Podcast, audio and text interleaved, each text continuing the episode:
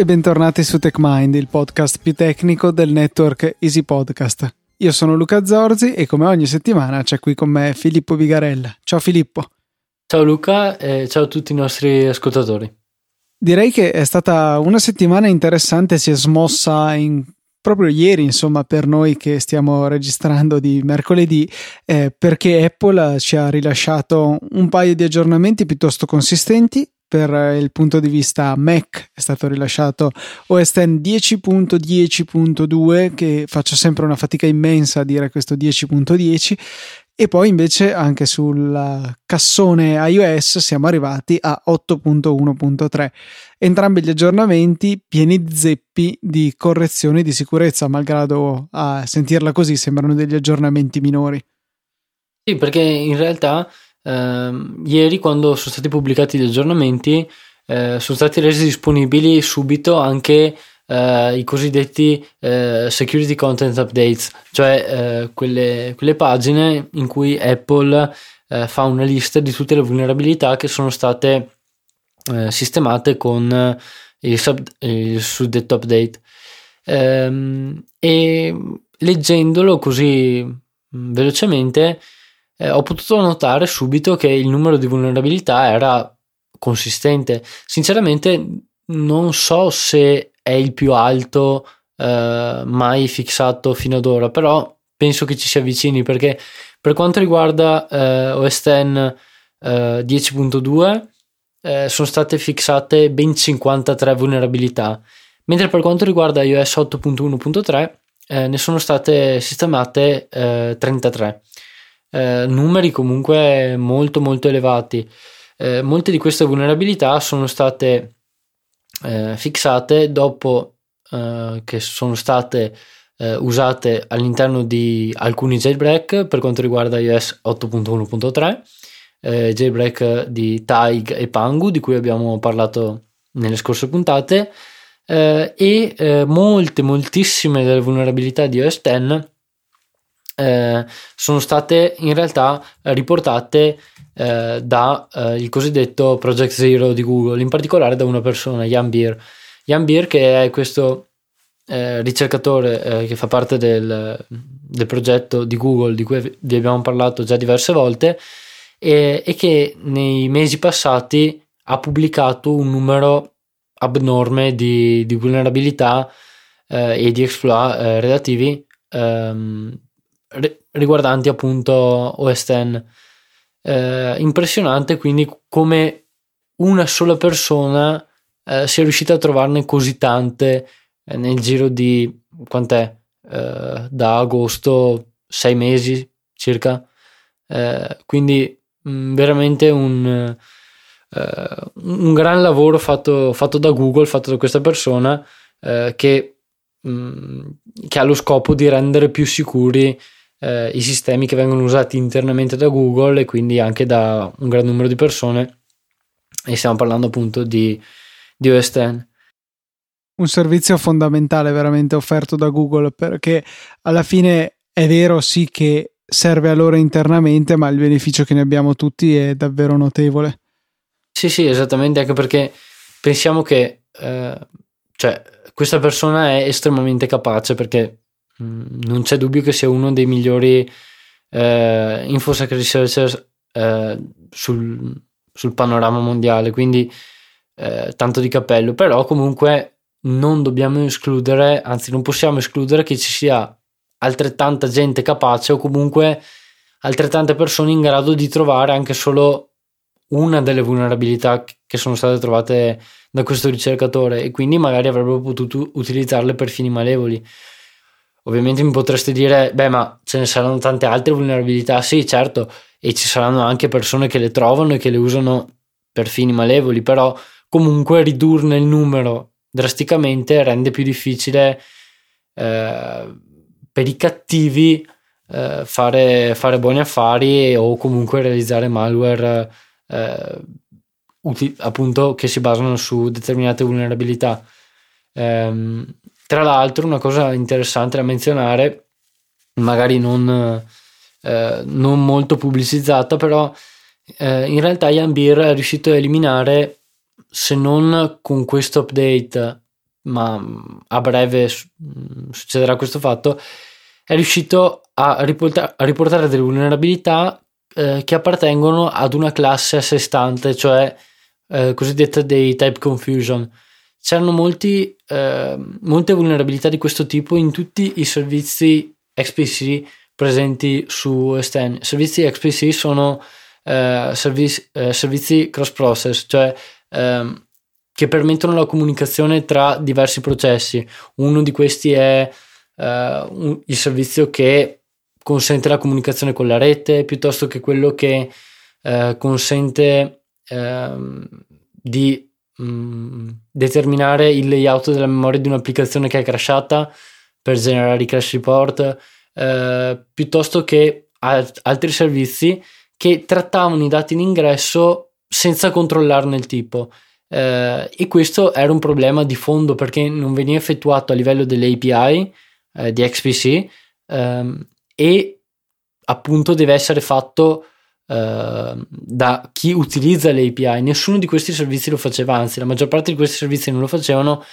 eh, e a causa di questi bug era possibile effettuare dei privilege escalation, quindi passare da un utente ad un altro con privilegi maggiori o diversi comunque. Nel caso di Network D, il, il servizio che ho menzionato prima, eh, si passava da eseguire codice come utente eh, Filippo eh, eh ad eseguire codice come utente eh, Dash Network eh, e quindi era comunque un, un'evasione della sandbox. mentre per quanto riguardava altri servizi, se non sbaglio, Sysmon D eh, e Core Symbolication D,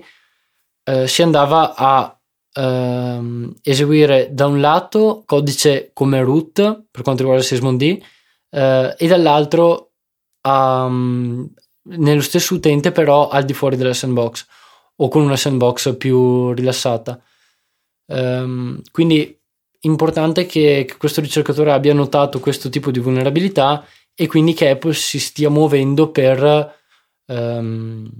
per porre fine a questa classe di vulnerabilità. Piccola riflessione appunto che volevo, che volevo dire su, sui bug riportati da, da Yambir e appunto da Google Project Zero. Sì, quindi Apple dovrebbe andare a modificare alla base come funzionano le sue API che mette a disposizione degli sviluppatori in modo da appunto prevenire questo tipo di bug, giusto? Eh, beh, eh, in realtà questo approccio non è fattibile per tutte le API, quindi non penso che Apple andrà a modificare il comportamento delle API stessa, ma semplicemente andrà a, modif- a, a validare l'input, inserire delle validazioni dell'input nei servizi che utilizzano le API, perché non è detto che API, eh, che l'API X sappia per forza che i dati in ingresso devono essere del tipo ehm, prestabilito. Cioè, sì, dovrebbe saperlo, ma eh, niente vieta a, alla persona che utilizza l'API di magari eh, utilizzare dati temporaneamente malformati o temporaneamente invalidi eh, e passarli da un processo all'altro. L'importante è che quando vengono usati poi eh, siano prima validati. Um, e questo non veniva fatto appunto. Quindi quello che farà Apple e quello che sta facendo, che ha fatto, eh, sarà andare a inserire delle validazioni dell'input nei servizi che utilizzano, che utilizzano queste API, soprattutto se hanno ehm, profili di sandboxing e ehm, diversi da quelli dell'utente standard, anzi diversi da, quelle, da quelli de, di un processo standard e soprattutto se vengono eseguiti da un utente diversi da, dall'utente mm, dell'utente principale del sistema. Un altro, eh, un'altra vulnerabilità insomma, che abbiamo conosciuto riguarda dei fantasmi. Si parla di ghost, ma che cos'è? Eh, questa è una vulnerabilità in realtà che è stata riportata ieri, anche questa, eh, che non riguarda direttamente eh, i sistemi Apple, ma che riguarda comunque un, uh, un gran numero di sistemi.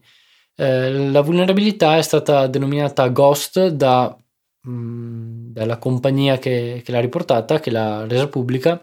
che è Qualis, spero di averlo pronunciato giusto. E che è una compagnia che mh, offre servizi di individuazione delle vulnerabilità eh, e gestione delle patch, eh, gestione degli update di sicurezza eh, a livello appunto business, se così si può, se così si può definire. Cioè, praticamente per, far, per spiegarle in termini semplici, semplici, iscrivendosi questa, al servizio di questa compagnia, teoricamente si hanno eh, si ha a disposizione degli, degli advisory, quindi dei, del, degli update di sicurezza, delle patch prima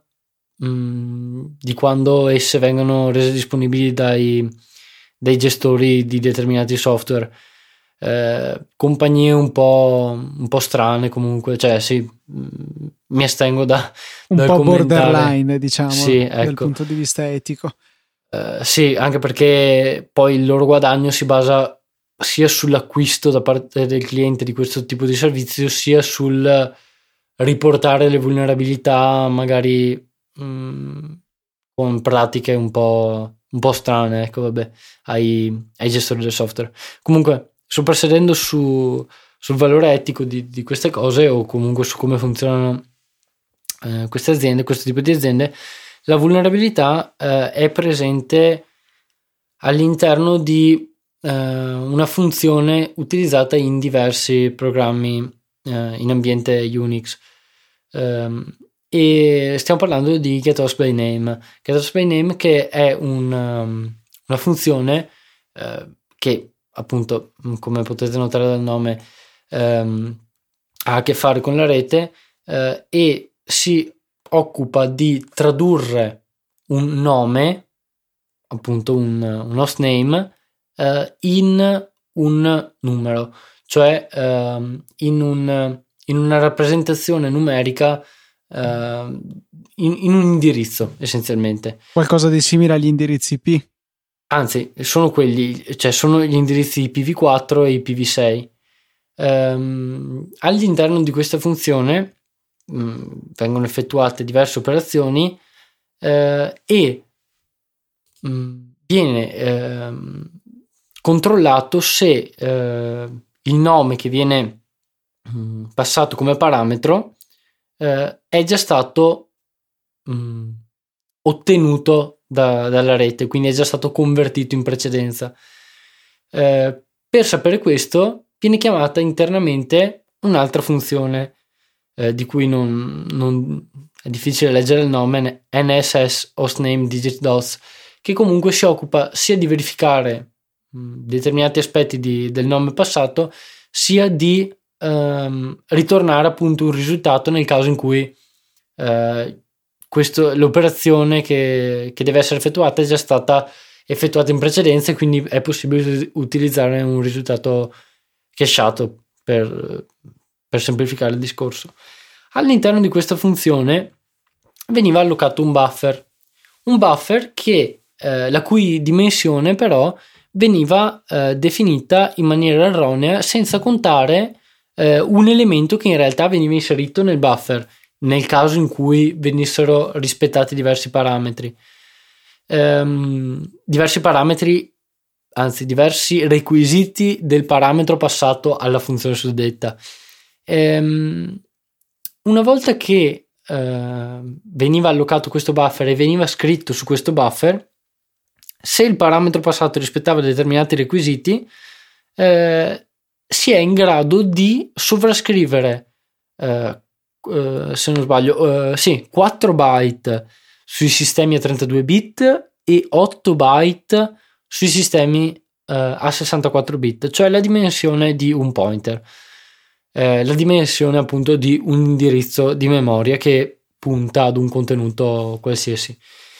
Eh, si sovrascrive cosa? Si, si, si sovrascrive eh, quello che sta intorno al buffer. Ora, senza addentrarci troppo nei dettagli,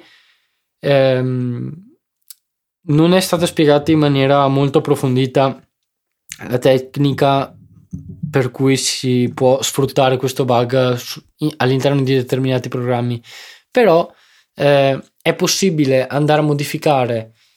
ehm, le strutture interne dell'allocatore di memoria, quindi ehm, una volta che vengono allocati dei blocchi di memoria, eh, da qualche parte, sempre nella memoria, l'allocatore deve eh, immagazzinare delle informazioni, cioè quanto grande è il blocco e dove si trova il blocco successivo. Tanto per fare un esempio. È possibile sovrascrivendo mh, mm, 4 byte o 8 byte, anzi eh, limitandosi a 3 in realtà, è possibile andare a modificare questi campi nelle strutture utilizzate dall'allocatore. Quindi poi eh, concatenando altre tecniche diverse, arrivare eh, se il programma rispetta certi requisiti e mh, mm, fa determinate operazioni, arrivare a eseguire codice in maniera remota. Sembra un bug comunque piuttosto complesso da riuscire a sfruttare, o sbaglio? No, non sbagli perché non solo è un bug complesso uh, da sfruttare, perché anche solo per raggiungere l'overflow, quindi arrivare al punto nel codice dove si realizza l'overflow, devono essere rispettati tanti di quei requisiti che mm, comunque sono, sono abbastanza significativi, cioè uh, il primo carattere deve essere un numero, l'ultimo carattere non deve essere un punto. Eh, tutti i caratteri devono essere solamente punti e numeri. Eh, nella maggior parte dei casi deve fallire eh, il, la computazione di un'altra funzione, deve essere modificato l'indirizzo e poi deve essere chiamata la funzione vulnerabile. Um, insomma, un insieme di, eh, di, di, casi che in realtà eh, rendono difficile lo sfruttamento di questo bug, soprattutto nei programmi più recenti, perché in realtà,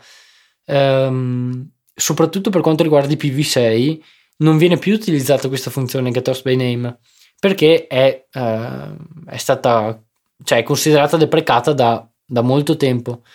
Eh, e viene utilizzata un'altra funzione che se non ricordo male dovrebbe essere getAddInfo che utilizza funzi- eh, strutture dati completamente diverse e non è vulnerabile a questo tipo di, eh, di bug appunto. Ehm, quindi impossibile da utilizzare per il PV6 impossibile eh, anche utilizzando GetOS by Name per altri motivi che, che è difficile spiegare in questo momento eh, molto difficile da sfruttare nella maggior parte dei programmi perché eh, la chiamata a GetOS by Name eh, viene effettuata di solito se fallisce ehm, la chiamata ad un'altra funzione eh, che eh, di cui adesso non ricordo il nome eh, dovrebbe essere iNet eh, Aton una cosa del genere eh, perdonate la, la pronuncia. Ehm, sì anzi è esattamente quella funzione. E comunque se fallisce quella funzione è difficile, raggi- anzi è impossibile raggiungere eh, il percorso di codice, quindi il punto nel codice in cui succede, in cui eh, si verifica l'overflow, eh, proprio perché non vengono rispettati eh, dei, para- dei, dei, requisiti necessari per eh, passare determinati if all'interno del codice e quindi raggiungere il punto dove, dove si verifica l'overflow. Diciamo eh, che rispetto ad altre vulnerabilità di cui vi abbiamo parlato in questi mesi, che ne so, il classico Heartbleed che non invecchia mai, eh, non c'è bisogno di correre in giro disperandosi e dovendo patchare tutto. Sì, certo, è importante installare le patch e gli aggiornamenti di sicurezza, però diciamo che questo tutto sommato non è poi di priorità così alta. Sì, esatto, anche perché eh, comunque l'unico esempio eh, che viene dimostrato eh, attraverso il quale si riesce ad esploitare questa vulnerabilità è all'interno di un, um, di un uh, server mail Exim uh, che è un server mail uh, SMTP se non erro. Sì, sì. ok. Eh, devo verificarlo un attimo. Eh, comunque eh, non, non, penso di dire eresie o comunque di sminuire troppo il lavoro di queste persone se dico che eh, cioè, è possibile sfruttare questa vulnerabilità per A, una serie di coincidenze fortunate all'interno di questo programma, ehm, B, la struttura stessa del programma, proprio perché si arriva ad un punto dove il programma stesso eh, interpreta internamente dei comandi che vengono eh, immagazzinati all'interno di alcuni blocchi allocati in memoria che è possibile raggiungere per una serie di coincidenze su come, eh, è, mm, dis- su come sono disposti i blocchi in memoria in quel momento. Quindi c'è un programma che esegue comandi, eh, anzi che interpreta comandi immagazzinati come stringa appunto all'interno mh, mm, della sua memoria ed è possibile andare a scrivere su questi comandi in qualche modo eh, per come sono disposti i blocchi memoria. Quindi è abbastanza, abbastanza convoluta la cosa. Sì, è possibile far crashare altri programmi, eh, e, ma la maggior parte comunque, soprattutto binari con binari, scusate, programmi con eh, privilegi elevati non permettono il raggiungimento del punto nel codice dove, dove si verifica l'overflow, quindi siamo abbastanza sicuri. Se posso permettermi di fare un altro commento, eh, in realtà secondo me questa vulnerabilità sì ok è importante però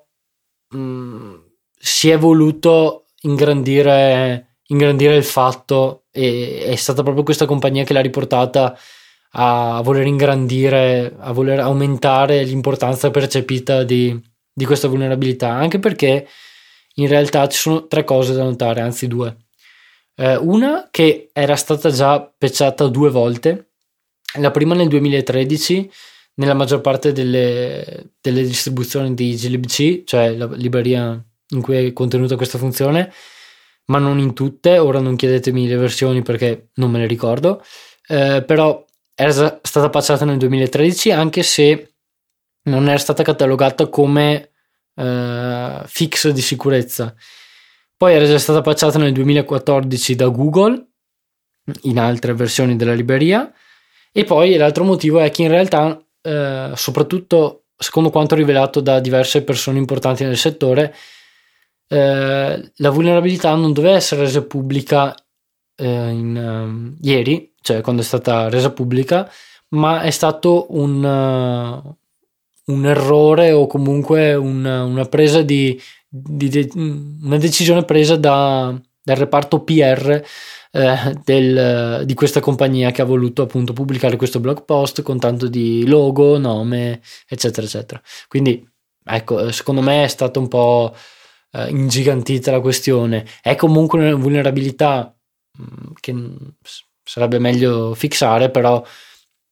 niente, niente ai livelli di Heartbleed o di Shell Shock o di Go to Fail, quindi mm, possiamo stare abbastanza tranquilli. Stiamo abbastanza tranquilli, dai, finché poi non scopriamo che uno dei nostri router è vulnerabile ad un errorino che è stato fatto eh, nell'implementazione del protocollo NAT PMP, è un protocollo che magari non tutti conoscono, però immagino che molti dei nostri ascoltatori abbiano già sentito parlare invece di UPNP, che è quel strano protocollo che io personalmente consiglio sempre di disabilitare, che consente a eh, vari dispositivi sulla nostra rete e credo che un uh, esempio principe siano eh, le console di gioco, di andare a richiedere al router di aprire, di forwardare certe porte in modo che se riceve il router una connessione da internet verso quelle porte, le connessioni vengano rigirate verso le console. Questo generalmente viene fatto per facilitare il multiplayer, eh, ma esistono anche tante altre eh, utilità di questa funzione, per esempio permettere ai client torrent di funzionare al, mes- al meglio, eh, anche Skype se ha una porta aperta eh, si esprime al meglio, quindi è una funzionalità abbastanza utile. Il problema è che anche altre ehm, applicazioni malevole, per esempio un bel virus che ci troviamo sul computer, eh, potrebbero adottare lo stesso sistema per consentire ai loro at- uh, responsabili, insomma chi ha piantato il virus, di accedere e comunicare con il virus stesso. Diciamo che questo NAT PMP è una versione di eh, UPnP che vuole f- concentrarsi su questa funzionalità di apertura delle porte, mentre UPnP è più esteso e consente di fare anche altro. Eh, chi ha ingegnato questo protocollo ha pensato di utilizzare la sorgente, l'indirizzo mittente del pacchetto eh, NAT PMP che richiede l'apertura di una porta come da destinazione poi del traffico su questa porta. Eh, peccato che abbiano pensato bene di utilizzare dei pacchetti UDP che quindi eh, sono spuffabili e si può ehm, falsificare l'indirizzo del mittente, come abbiamo eh, detto anche non, poche, non molte puntate fa. E eh, non è stata uh, una gran pensata. Diciamo che se è solo sulla rete interna siamo solo soggetti ad attacchi interni, quindi virus principalmente.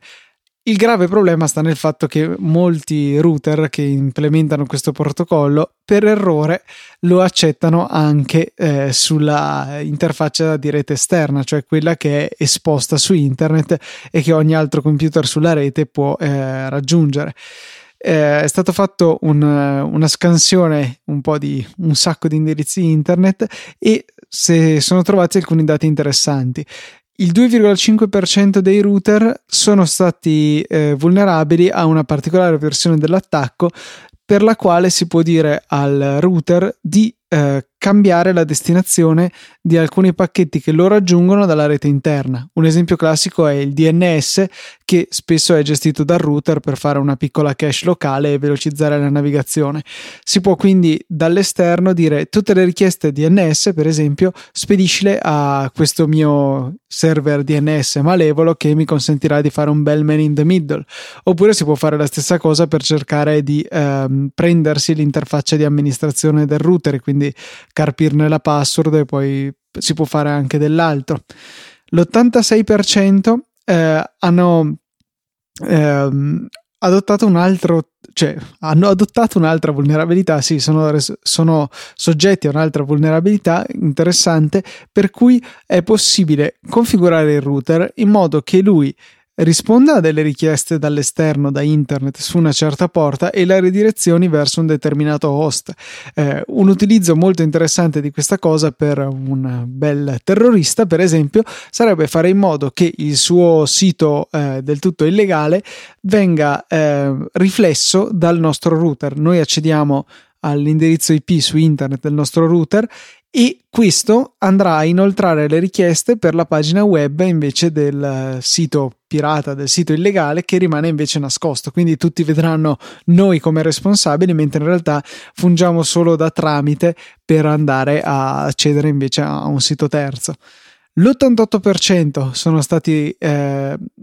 sono risultati vulnerabili alla possibilità di eh, richiedere la mappatura di una porta interna alla rete dall'esterno, anche qui molto piacevole per chi abbia piantato un bel virus, non deve neanche aggiungere la funzionalità al virus, può comand- comodamente da casa eh, richiedere l'apertura della porta e ehm, è stato anche possibile per molti di questi router, anche qua quasi il 90%, andare a fare un attacco di tipo denial of service, ehm, bloccando il router, mandando troppe richieste. E, e anche ehm, il 100% di questi dispositivi, 1,2 milioni, eh, sono stati trovati essere responsabili di una cosiddetta information disclosure, cioè eh, diffondevano più informazioni del necessario riguardo a um, appunto al servizio NAT PMP, per esempio versioni del software usato e cose che possono solamente aiutare un attaccante, ma non, uh, non erano fondamentali, insomma, non dovrebbero essere divulgate. Un'information disclosure, disclosure cioè ogni qualvolta eh, vengono, appunto, come hai detto te, ehm, diffu- eh, diffuse delle informazioni che in realtà non sono necessarie per, eh, per, per utilizzare, scusate, il servizio o per Uh, utilizzare determinate funzionalità. Tutto quello che non è necessario, che viene detto in più uh, è un leak, è una perdita di informazioni.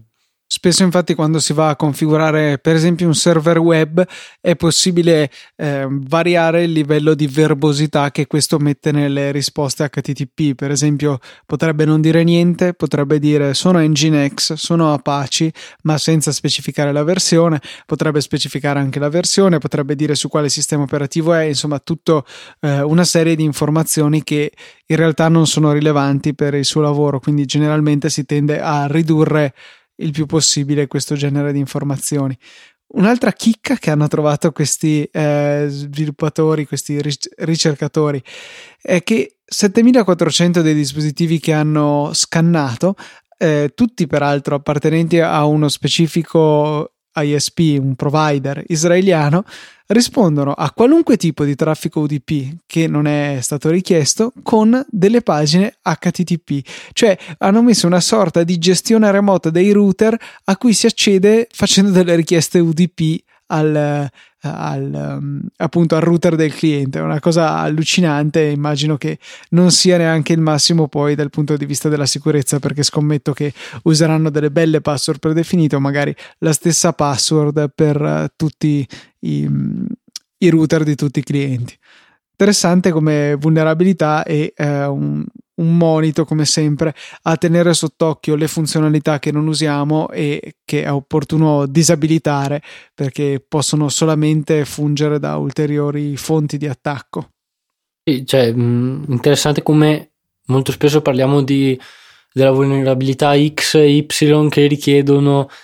uh, dei pacchetti formati in una certa maniera oppure di eh, richieste con determinate caratteristiche, eccetera, eccetera, per eseguire codice remoto che poi deve eh, avere a che fare con tutte le misure di sicurezza del sistema, SLR, NX, DEP, tutto quanto, e poi se la gente che crea i router eh, e permette di fatto di eh, accedervi dall'esterno eh, in maniera completamente eh, libera e andare a fare danni a livello di rete e quindi poi controllare le comunicazioni di fatto se si arriva a controllare il router.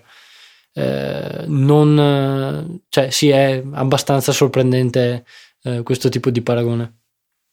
E con questo giungiamo al termine di questa 83esima puntata di TechMind. Vi ricordiamo che trovate le note di questa puntata su techmindpodcast.it slash 83 che vi riporta al grande sito del grande network Easy Podcast dove trovate tutti gli altri nostri show